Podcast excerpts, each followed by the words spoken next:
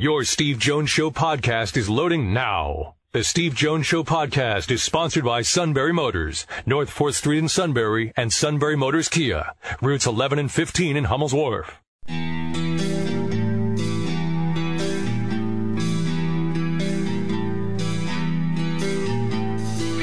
Sports talk where your voice counts. This is the Steve Jones Show on News Radio 1070 WKOK. Now, from the Sunbury Motor Studio, here's Steve Jones.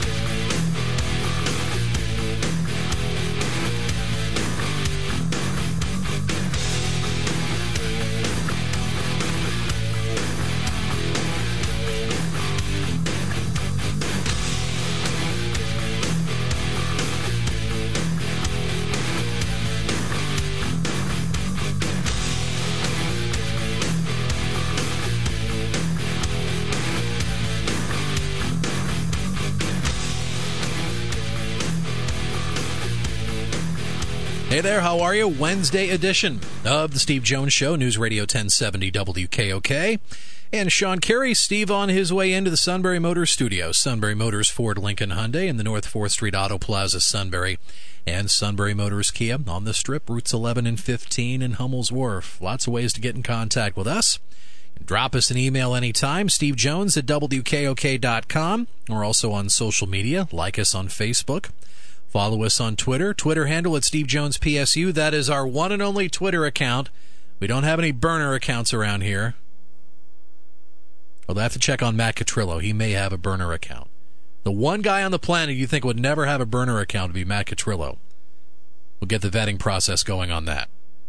We'll talk more about Twitter burner accounts later. Big topic of discussion in sports today. said, Matt's yelling, You got me. that was a quick vetting process. Man, I don't get answers that quick in my own house, even for my two cats. We have some great NBA talk coming up. Dan Devine, NBA sports writer, Yahoo Sports, scheduled to join us at 3:35. Get you primed for the NBA Finals, Chapter Four tomorrow night. Cavs versus Warriors.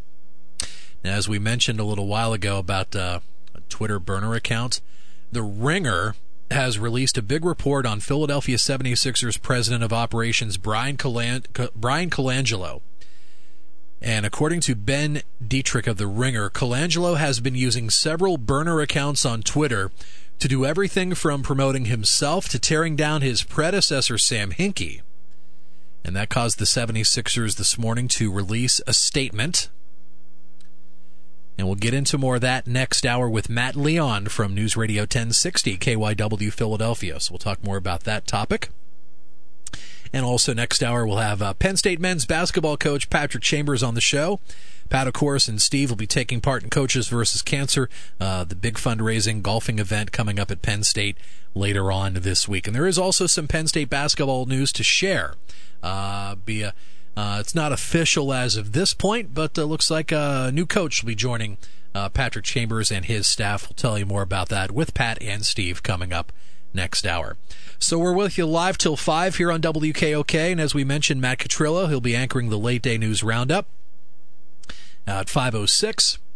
CBS Sports Radio will be on with us at 7. And then tonight after 9.30, we'll head back to L.A. for more Philadelphia Phillies baseball. Game number three of the four game set between the Phillies and the Los Angeles Dodgers. Great performance last night by Jake Arrieta. Watched the Phillies implode Monday night in the uh, series opener. Oh, Jake rectified that last night, pitching seven scoreless innings in Philadelphia's 6 1 victory. Arrieta allowed six singles, two walks, struck out five to improve his record to 5 and 2 with a 2.16 ERA. So we will have Phillies baseball tonight. Hey, they played great last night, six to one. Wow. Yes, Jake Arrieta, great performance. Yeah. Uh, uh, tonight we'll have another 10-10 first pitch. Then tomorrow, looking forward to tomorrow, will be Aaron Nola and Clayton Kershaw. Yeah, that should be something else. Looking forward to it. Uh, that'll be terrific. And that's a great win for them last night. Meanwhile, the Pirates uh, had another one of those Are we playing tonight games? there's a game tonight, right? I watched a little bit of the game last night and timed it perfectly to see that Anthony the, the the Rizzo home run and the Cubs fan grabbing the ball and they were trying to get a different different camera angle to see if the ball would have fallen underneath the yellow stripe. Called it a ground rule double, but no, they kept it a home run.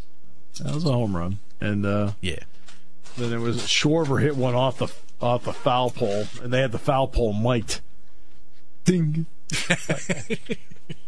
well, no doubt about that one. no doubt about that one. We have, in our opinion, and it's usually just our opinion, a very interesting show. By the way, I've received a lot of notes from people saying that racing should be won while you're actually when the car is moving. How about that? I mean, a lot of stuff on that. You know, it's like, uh, I know. It's, it's, like I said yesterday, I think. Well, no, all the action takes place in the pits. In other words, when the car is stopped, that's when the action takes place. Lowest ratings for the Indianapolis 500 in 30 years. NBC, good luck with that next year. Well, actually, um, uh, not really. Actually, that's good news for, for Indy. NBC and NBC Sports Net actually work very hard at promoting it. And they have the rest of the circuit. And IndyCar ratings have actually been going slightly up, slightly up, slightly up. The only thing that's been falling has been the 500, which is the one thing they don't carry. Well, next year they'll carry it, and I've, got a feeling the way they promote it, it's actually it's actually good news for, for them. But it was the lowest ratings in 30 years, and um, the first time any passing took place happened to be in the parking lot when people were desperately trying to get out.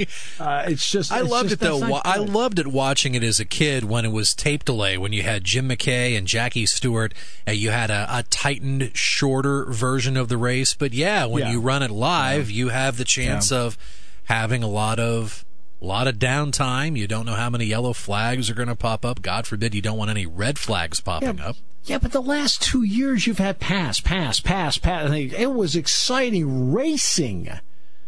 This year, nobody passed anyone. And drivers lost control of the cars without being hit by anybody and just hit walls. That was it. The action was oh, 7.2 seconds in the pit. In other words, the car wasn't moving. We were all excited. Uh, that's not racing. That's not racing. That's the game within the game.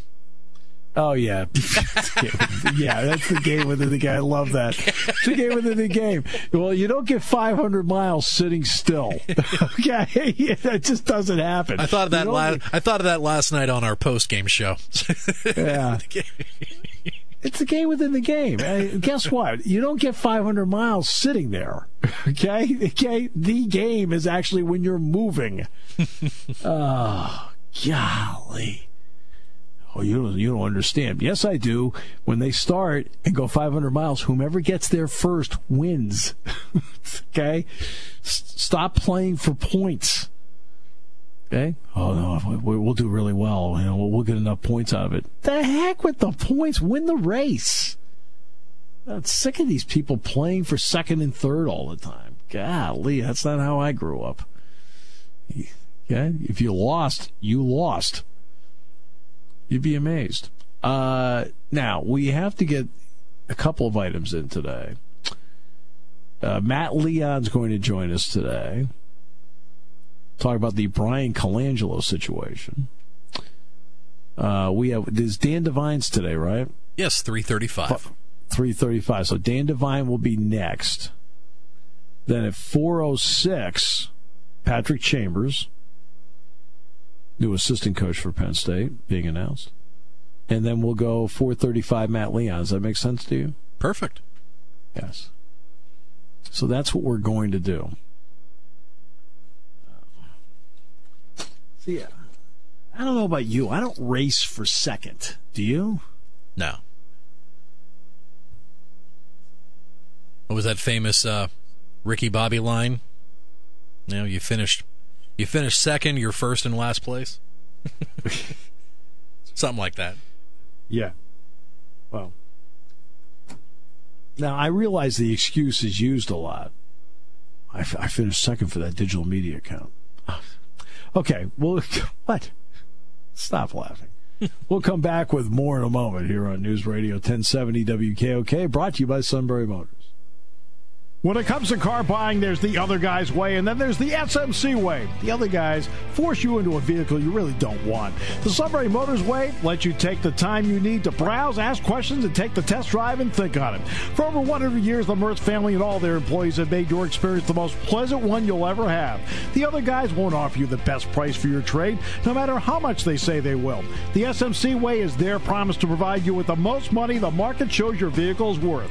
The SMC way is to offer you all applicable factory rebates on new vehicles and generous discounts. Looking for a pre-owned vehicle? The SMC way checks each vehicle in a 200-mile radius to determine the lowest price, then beat it. It's the lowest price promise, just part of the SMC way. The choice is up to you. The other guy's way or the SMC way. The SMC way wins every time. Sunbury Motors Company in the North 4th Street Auto Plaza, Sunbury, and at sunburymotors.com. Selling more cars and satisfying more customers for over 100 years.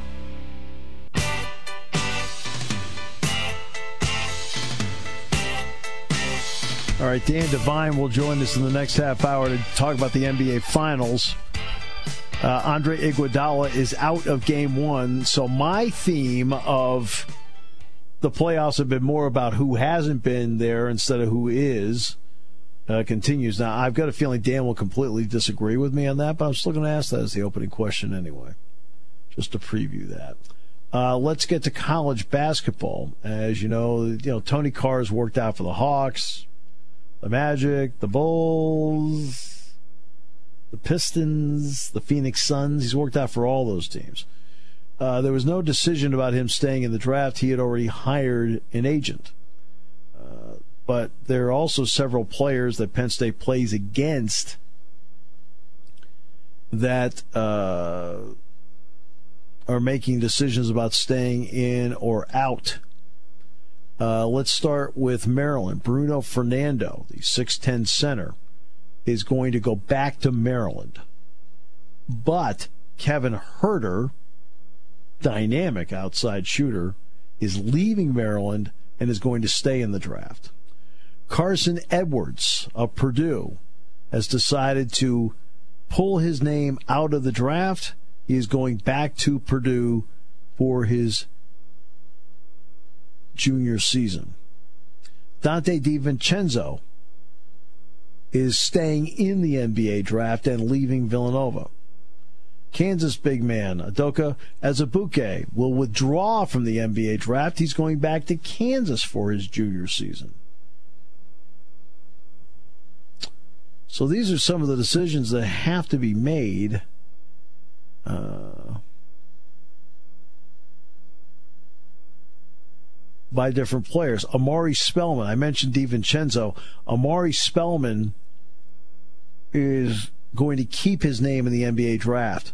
Now, of all the guys, I think Bridges is the best player they had. I thought Spellman was the guy that had the second most potential in that group, yet it was a real waver about him back and forth as to whether he'd stay in or out. He's going to stay in the NBA draft. He and DiVincenzo and Bridges all and Brunson are all staying in. So, so those four are all gone. So the top returners next year will be Eric Paschall and Phil Booth for the defending national champions. Plus, they added Joe Cremo in. So those are some of the news and notes from college basketball because this is Declaration Day. Uh, let's see. Uh, Nick Saban is tired of taking heat for blocking transfers. You know what? You keep wanting to give the student athlete more freedom, more leeway, more freedom, more leeway. You know what? Let them transfer wherever they want.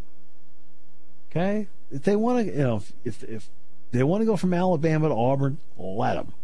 And I always love this, uh, you know, oh, you know, they're going to know all about our system and how we do things. Huh.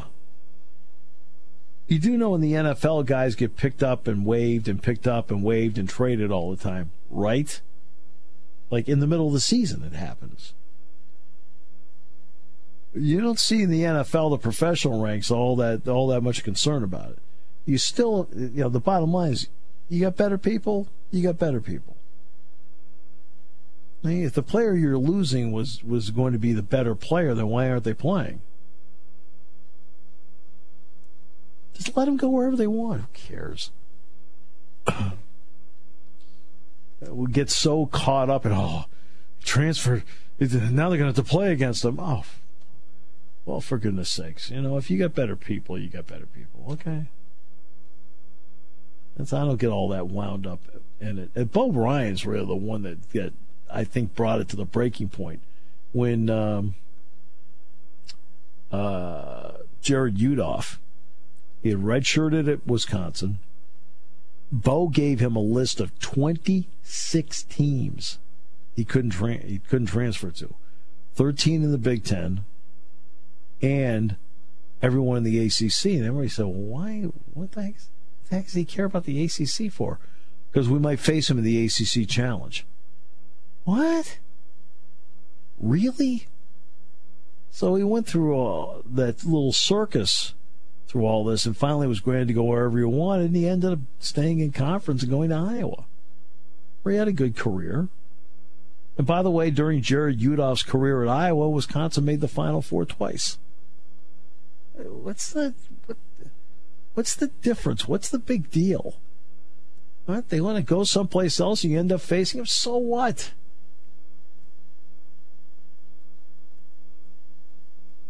There's a defensive lineman that left Penn State. He went to Rutgers. I was like, yeah, let him. There's another defensive lineman, Cam Carter, went to Pitt. Ooh, okay, great.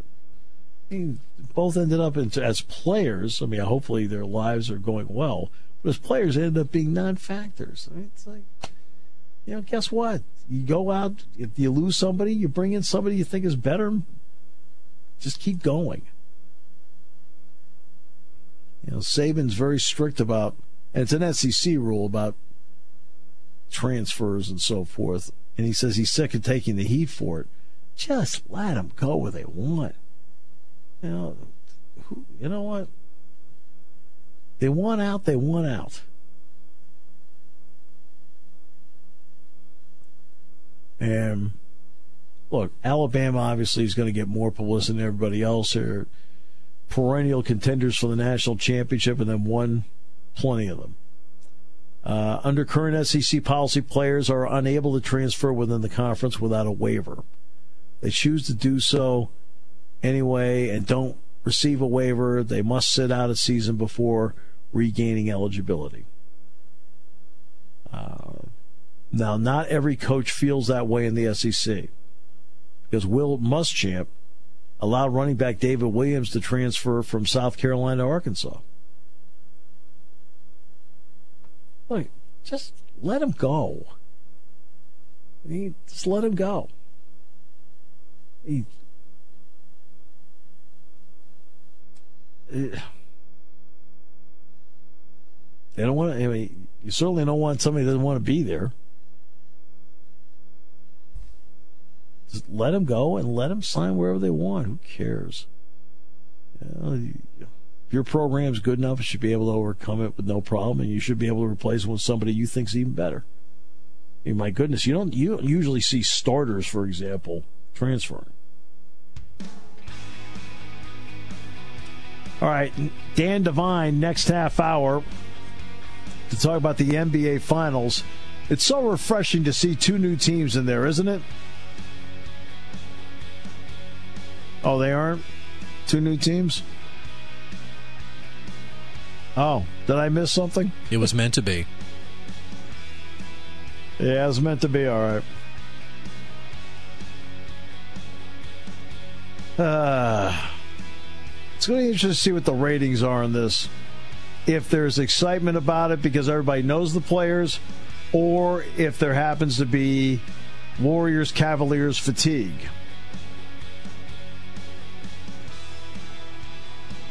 I don't know. We'll see. That's coming up next half hour. Today's show brought to you by Sunbury Motors, 4th Street in Sunbury. Sunbury Motors Kia routes 11 and 15 in Hummel's Wharf. Taking your calls at 800 795 9565. This is The Steve Jones Show on News Radio 1070 WKOK. Now, from the Sunbury Motors Studio, here's Steve Jones.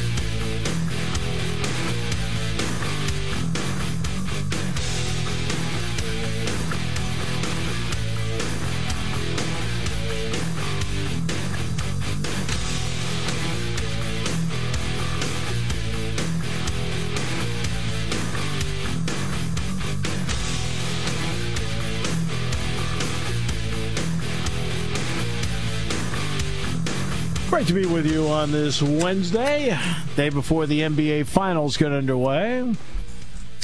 And he's an NBA writer with Yahoo Sports, Dan Devine. Dan, welcome. It's great to have you on the show for the first time. Oh, thanks so much for having me, Steve. How you doing? I'm doing really well, Dan. Um, these NBA playoffs, and let's just, uh, I'll take the last two rounds in particular. Has the story been more about who hasn't been there than who is there? To some degree, uh, you know, I think obviously when you know, it's funny to, to sort of think about the the final. We ended up with a final four that was the final four we started the season with. It was the two, the, you know, the doubleheader on opening night was Cavs Celtics and, and Rockets uh, Warriors, and so much of the drama leading into opening night was, you know, LeBron and Kyrie, and you know, after everything, the things that didn't work out last summer uh, with them and everything that shook loose, how uh, kind of how dramatic it would be to have them squaring off against one another, and to not have Kyrie Irving available for the Celtics uh, was obviously, you know, it, it, it it, it they played a big factor for Boston. You know, they they were able to uh, you know to, to weather his absence throughout the, the postseason. But uh, you know, you would have loved they they certainly would have loved to see him there. And then from a storyline sort of narrative perspective, it would have been pretty great to see those guys lock horns in a postseason series. And then the other big sort of story of that opening night was five minutes into the season, Gordon Hayward goes down with that horrific ankle injury.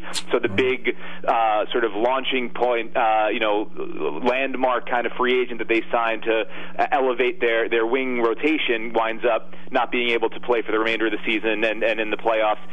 But that said, it also opened the door for guys like Jayson Tatum, for guys like Jaylen Brown to really rise to the occasion and you know, sort of spark their development. And you know they performed beautifully throughout the season and in the in the postseason as well. So in that series, to me, the story of you know sort of what would the Celtics be at full strength. Well, you know, yeah, it would have been would have been wonderful to see, but the the way the Celtics sort of evolved, I think, wound up making them kind of who they were by the end there, and who they were was you know good enough to take LeBron to Game Seven of the NBA Finals, uh, and then in the, on the other side of the bracket, of course, not having Chris Paul in the lineup for Game Six and Seven uh, of the the conference finals was just it's an incalculable loss for a team that brought him to Houston for that specific reason. You know, they watched James Harden get gassed out against San Antonio in the, uh, the second round a year one year earlier, and realized they did not have another playmaker. They did not have another creator there. Uh, to put themselves in sort of position to you know, reduce his burden, get get buckets on nights he wasn't available, and then you saw that plan working. You saw Chris Paul able to take over in games down the stretch of the uh, the fourth quarter, the, in games four and five, and put Houston within one game of the finals, and then his absence just completely changed the uh, changed the math for for the Rockets. And you know when everything starts going haywire and uh, with from the beyond the three point line, they didn't have somebody else to sort of settle things down and get a bucket, uh, and it, you know it cost them dearly. But you know stuff happens when you get to this this time of year, and injuries are are a part of almost every every the story of every postseason. So uh, you know we still wind up with the teams that we expected, but you know looking a little bit different than we anticipated. Yeah, no, no question. Because I look at guys like Terry Rozier and Marcus Smart. To me, a really good backup quarterback in the NFL is a guy that for a couple games he can get you to the promised land, but long term is not the answer. That's why they're the backup quarterback. And I got to look at Rozier and Smart in that same vein with Irving out. I think to some degree. I mean, Smart is almost. It's weird. Smart is maybe almost more like uh, you know, kind of like a chaos linebacker or something like that. Yeah. I feel like Mar- Marcus Smart belongs on the other side of the ball. Um, but but yeah, with, with, but with Rozier, I think you're right. I think the you know there's there's uh, he deserves an awful lot of credit for the work he has put into his development over the course of the last three years to be ready for the opportunity.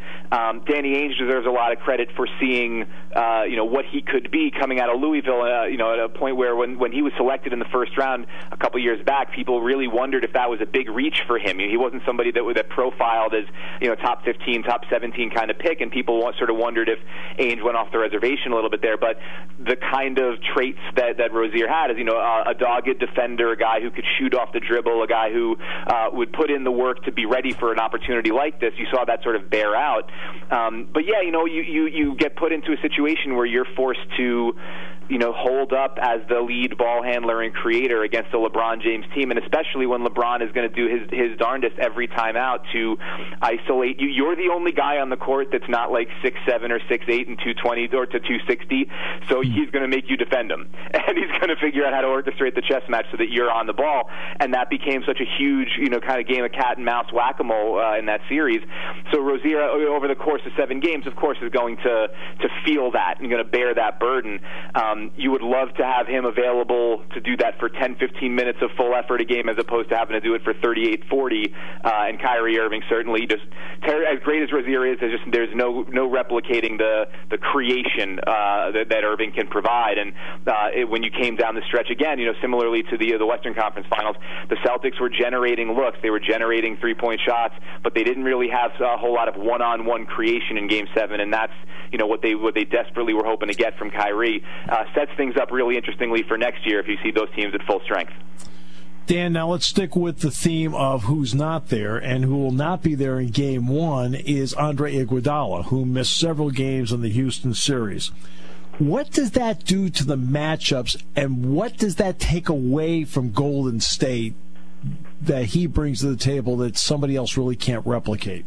It's, it's a, a big question. Uh, it, it, it takes away a security uh, I think to some degree for Golden State. You know, they're, they, when they get into trouble, it's when they're throwing the ball over the place, when they're getting a little bit too cute with their passing, when they are trying to make a home run play as opposed to kind of staying on, uh, you know, on schedule. And he's a guy who really helps settle them down in their, you know, when they're working in the half court. He's not a great shooter, but he's a guy that can make jump shots. He's a guy who, when defenses ignore him, is smart enough to understand where to put himself on the bar, on the floor with, you know, off-ball cuts and making himself into a screener and those sorts of things to be able to kind of keep the offense flowing. Uh, so I think you saw a lot of times later in that uh, that series against Houston, Golden State's offense you know, as for all the talent they have, would tend to kind of gum up, and it would wind up being, you know, uh, Durant isolations or Steph Curry kind of trying to pop loose 30 feet away from the basket, and not a whole lot of, uh, flow. And they they they're at their best when he's out there as a supplementary creator and and sort of guy keeping the ball moving. And then on the defensive end, you know, he won it Finals MVP a few years ago for his on-ball defense on LeBron James. He's not that quite that guy anymore, but he's still an incredibly versatile defender, uh, a guy who would be, you know, in all likelihood, get the first uh, first if, you, if they were going to start that lineup, at least start the lineup where he plays. Uh, uh, Draymond plays center and they play small. That Hamptons five lineup would probably get the first crack on LeBron. Um, it'll require more from Kevin Durant defensively uh, on the primary matchup there. It'll require more from Draymond Green, making it more difficult for him to be kind of the rover, free safety, uh, you know, game plan record that he can be. Uh, it, it complicates things. It, it, it makes them sweat and uh, you know LeBron uh, is uh, you know when you give him give him an opening, he's going to go right through it and get to the rim. So I think there, if it doesn't necessarily uh, tilt the scales in, in Cleveland's uh, you know favor necessarily, but I think it does create uh, it levels the playing field a little bit here and creates you know some concern about how Golden State's going to match up defensively on LeBron. Uh, you know over the course of this for the first game here, and then if he, if he's limited or unable to return after that, you know uh, it kind of engenders big you know bigger questions. And hey, listen, if Cleveland is able to go in there and get game one, then we're talking about a very, very different series. No question, Dan. And uh, what are your thoughts on the Cavaliers remake? I'll do, do this in two parts. What did you think at the trade deadline, how they remade the team, and now a couple of months later, what are your thoughts on it? I really liked the uh, the move at the trade deadline, if for no other reason than it had become pretty obvious that the Isaiah Thomas experiment was not going to work out. Had not run, it was not going to you know it had run its course and it was not going to uh, generate anything really positive for Cleveland this season. Um, you, you you understood the idea certainly. You know if Kyrie wants out, you got to get somebody you know something of value for him, and the uh, the combination of an all-star point guard, you know the guy with an all-star ceiling in Isaiah Thomas, and you know a lottery pick from uh, the uh, unprotected from the Brooklyn Nets. It was about as good of a return as you were going to get in that situation. But uh, at the trade deadline, it seemed like you know you move him, you get you, you get back a, at least some sort of athleticism. You know, Larry Nance Jr. being a guy who can run the floor, fill the lane, finish above the rim, uh, you know, pick and roll kind of player, and a guy who's you know active defensively. Jordan Clarkson is a trick or treat kind of guy who you know could, could score in bunches, handle the ball a little bit. George Hill, I loved the idea of getting another sort of caretaker point guard who could shoot the three and defend a little bit. Um, the, in practice, it hasn't worked out nearly as cleanly as I think I and a lot of other people thought. Um, you know, they're not getting. Uh, sort of, you know, Clarkson has been a real tough player for them to play over the course of the postseason because of his defensive liabilities and the fact that he's just going to jack it almost constantly as soon as he gets on the floor every time he gets the ball. Uh, and Hill has been hit or miss as far as his contributions, but when he's good, he really elevates that team as a you know another shooter, another driver, a guy who can sort of create something that doesn't doesn't have to come from LeBron. Um, so I think you know you've you've seen some of the the positives come to come to bear. You've seen the you know Larry Nance's energy change things, uh, you know, for possessions at a time. You know, provide a real jolt off the bench, and that's been a positive thing for Ty Lue from you know from time to time. But certainly uh, you haven't seen those guys be like real game breaking figures. Maybe the biggest thing you got though in that situation was you sort of exercised the demons in the locker room, and you got maybe the most committed. You got a recommitted LeBron James, and as we've seen to this point, uh, you know that's really the biggest difference maker that there is in the Eastern Conference. Because when you've got him on all you know locked in and firing on all cylinders, uh, we haven't yet seen the you know the team that's going to be able to stop that. LeBron James has not missed a single game this season. I mean, he played all 82 regular season games, every game in the playoffs, and so forth. What have you thought of his performance the last four weeks? I'm, it's, it makes me uh, you know, I, I, it's beyond belief. It's kind of staggering that he is, uh, you know, with whatever I forget the the running total now. I believe it's it's well over 50, 53, 54,000 career total minutes if you add in regular season and postseason.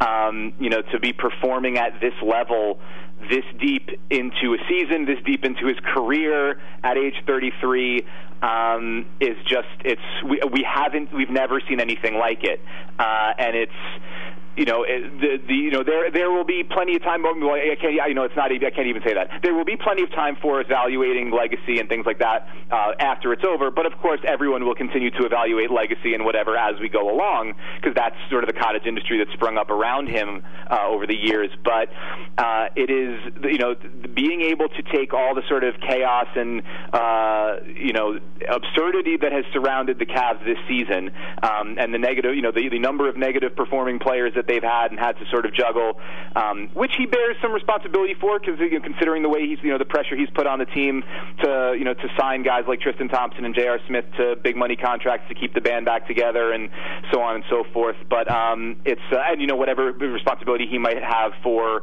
Kyrie Irving situation going south in the way that it did. Um, you know, it's not that he's a you know a uh, self-negating angel in this situation, but um, but you know, he, at, at the end of the day, there you know he had this is the roster they have, and he's had to carry it, and he has done it, and he's done it in a way that is like efficient and remarkable. Uh, to I feel, I feel like if you're watching him play at this point and you're finding nits to pick you're just you know you're missing the forest for the trees, and you're missing the forest for like a, a tiny uh, shrub down in the bottom left corner of the screen when there's so much else you could be paying attention to. But uh, whether that's going to be enough to get more than one game against this Warriors team, I don't know. But uh, I think what we've seen so far has been pretty pretty impressive.